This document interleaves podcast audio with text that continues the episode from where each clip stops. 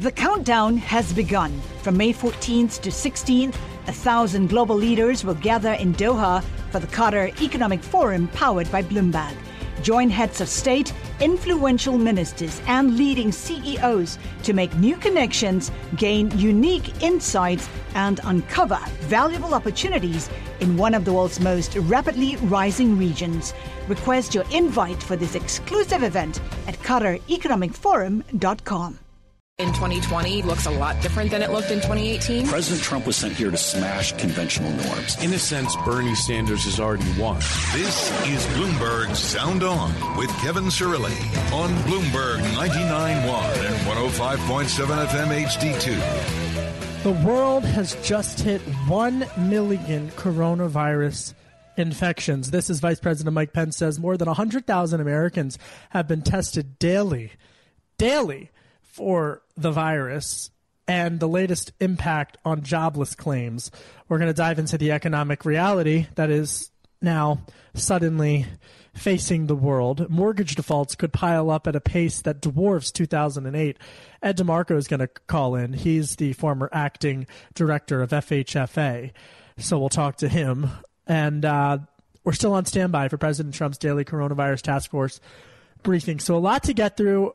Congressman, did you did you guys ever hear of Congressman Roger Marshall? He's a Republican from Kansas. He represents the first congressional district. He's actually an MD uh, in a rural district in Kansas. He's going to kick off the show for us, Congressman Roger Marshall. So he can offer a political perspective and a medical perspective. And again, we'll get Ed DeMarco to weigh in on housing as well. U.S. jobless claims soared to once unthinkable record of 6.65 million.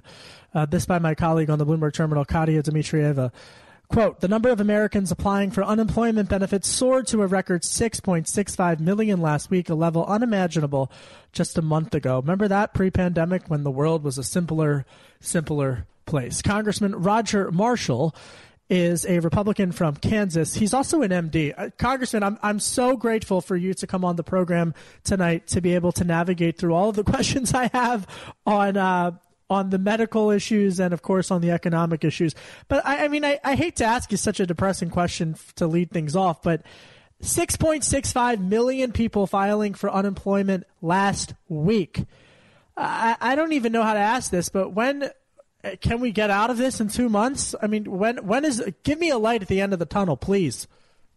The infection is going to get worse for another month, and then we're start going to start getting better. But by June, we're going to get folks back to work uh, and guess what? We have a new antibody test out there that's going to show a lot of us have already had this infection, and those people can get back to work sooner and get it out there on the front side of this. So just remember the number one thing we can do to help us through this economy is to take care of people's health. So as a physician and a congressman, that's my that's what I wake up in the morning and I go to bed thinking about is how can I minimize the impact of this virus on the health of Kansans and and get us back to work sooner. We're going to get through this. We've we've had tougher days. I don't know. These days are pretty tough. Congressman Roger Marshall, Republican from Kansas. I, I mean, I do know we're going to get through this. Sorry, I'm, I'm, you know, I'm, I'm. Yeah, all right, listen. You said something that's interesting that I want to, I want to follow up on. You said that there's a new antibody test. I, I don't even know what that means. So, can you, in very plain speak terms, explain yeah. to me what that means, what the status of that test is, and then we'll go from there. So, go ahead. Right. So the current testing right now it shows that you have the virus. They do they swab your throat and they can find the, the RNA on it, say that it's in your throat right now. But this, but once you have the virus, you start building antibodies to it. First, you have uh, an IgM and then an IgG antibody. So with all these undiagnosed viruses that have been running around the past two or three months, I think a lot of us have had this already, and now we could prove it. So the FDA this week on a fast track uh, has approved a couple of these antibody tests, and on Monday some labs will start doing it. So it's no longer an active infection, but it says that you've had it sometime in the past, and you should be immune to it at least for several months, if not forever. So, one of the questions, Congressman, that I have, that my friends have when we talk about this is if you get COVID 19 and then you beat it, does the medical research and does the medical community say that you can't get it again or what is like I, I, there's so many that's that's the question that i have Yep. I, I think the latest data would say that your immunity could wear off, and next fall or next winter you could get it again. But the chances are that you have a that at least you won't have as bad of a reaction to it. That your body's seen it once before and can fight it better. But the big news is we're going to have vaccines for this uh, by the end of the year, and I think even your newscast was just talking about it. Yeah. Vaccines. So many people are worried about. Well, what about next winter? What about next year? You know, let's stay focused as best we can on getting through the, the crisis at hand. Okay, Congressman Roger Marshall's on the line. Uh, he represents a rural district in Kansas. He's a Republican. Uh, Congressman, one of the another thread that has developed over the last several days is, is how important it is to protect our farmers from this crisis because we rely on them so much in our supply chains, especially right now at the grocery stores. What are you doing to make sure that farmers are protected from COVID 19? Yeah. Well, fortunately, farmers kind of practice social isolation to begin with. we sometimes go through a whole day and don't see another soul except our wife and kids. So I think that uh, you know is, is is empowering them with with telemedicine so that they don't have to drive to a big city if they have a health care. So more and more telemedicine opportunities. Uh, what can they get done there locally? Because most of the communities themselves are safe. Um, very few, uh, you know, little little splinters of the vaccine out in the country as well. Uh, so, so those are the best things that we can do, and of course, encourage them to do the same things that, that we're telling everybody. You know, wash your hands. If you're sick, stay home. We've already closed down the schools. We have pretty much a shelter in place, except for the essential people out working. So, fortunately, they're a pretty good group to start with. All right, as we as we pivot toward uh, uh, economic stimulus four, what are what are some of the items in economic stimulus four that you're going to be pushing for? Well, I, I got to tell you, Kevin, I think we all need to take a breath here, and I'm going to pivot back to say the most important thing I can do for the economy is to keep Americans healthy, and I think we need to stick with that. We just unrolled a, a phase three, a two trillion dollar phase three plan, and I think there's lots of plans that there's several plans that can get us through this, but to me, it's execution. I think we need to keep our eye on the ball and execute the plan we've got going right now uh, you know, like tomorrow morning, the SBA is going to lo- uh, roll out their um, their their protection plan for for wages. So I think we need to stay focused on that and kind of see where where this all is in two or three weeks from now. So I'm in, in favor of just catching our breath here, focusing on our health. Are you in favor of reopening parts of the country or zones of the country? I've been talking with people all week uh, on background uh, on both sides of the aisle who are suggesting that once potentially we peak, that it might be in the economic interest and then in the health interest to reopen maybe portions of the country. You know, a- absolutely. I think that sounds reasonable. New York's peak is going to be about two weeks from now. Kansas peak is going to be a month from now. So New York should be able to get back to work in two weeks. I really hope that they, you know, the people kind of stick home, stay close to their communities. But when I say open it up, open it up to work. I think that's what we need to be focused on right now is when can people get back to work. So I would think, you know, for Kansas, it's going to be uh, June when, when we can get back to work. I hope folks in New York maybe are, are back going back to work the, the middle of May. So uh, the, the local numbers should drive it. But we, what we have to be careful of is someone, uh, you know, a state that's kind of lagging goes back and infects somebody yeah. that we thought it was over with. All right, Congressman Roger Marshall, a Republican from Kansas, a doctor, as well as the lawmaker. Thank you so, so much for checking in. Thanks for telling me about that test. Coming up Ed DeMarco on housing, I'm Kevin Cirilli. You're listening to Bloomberg 99.1.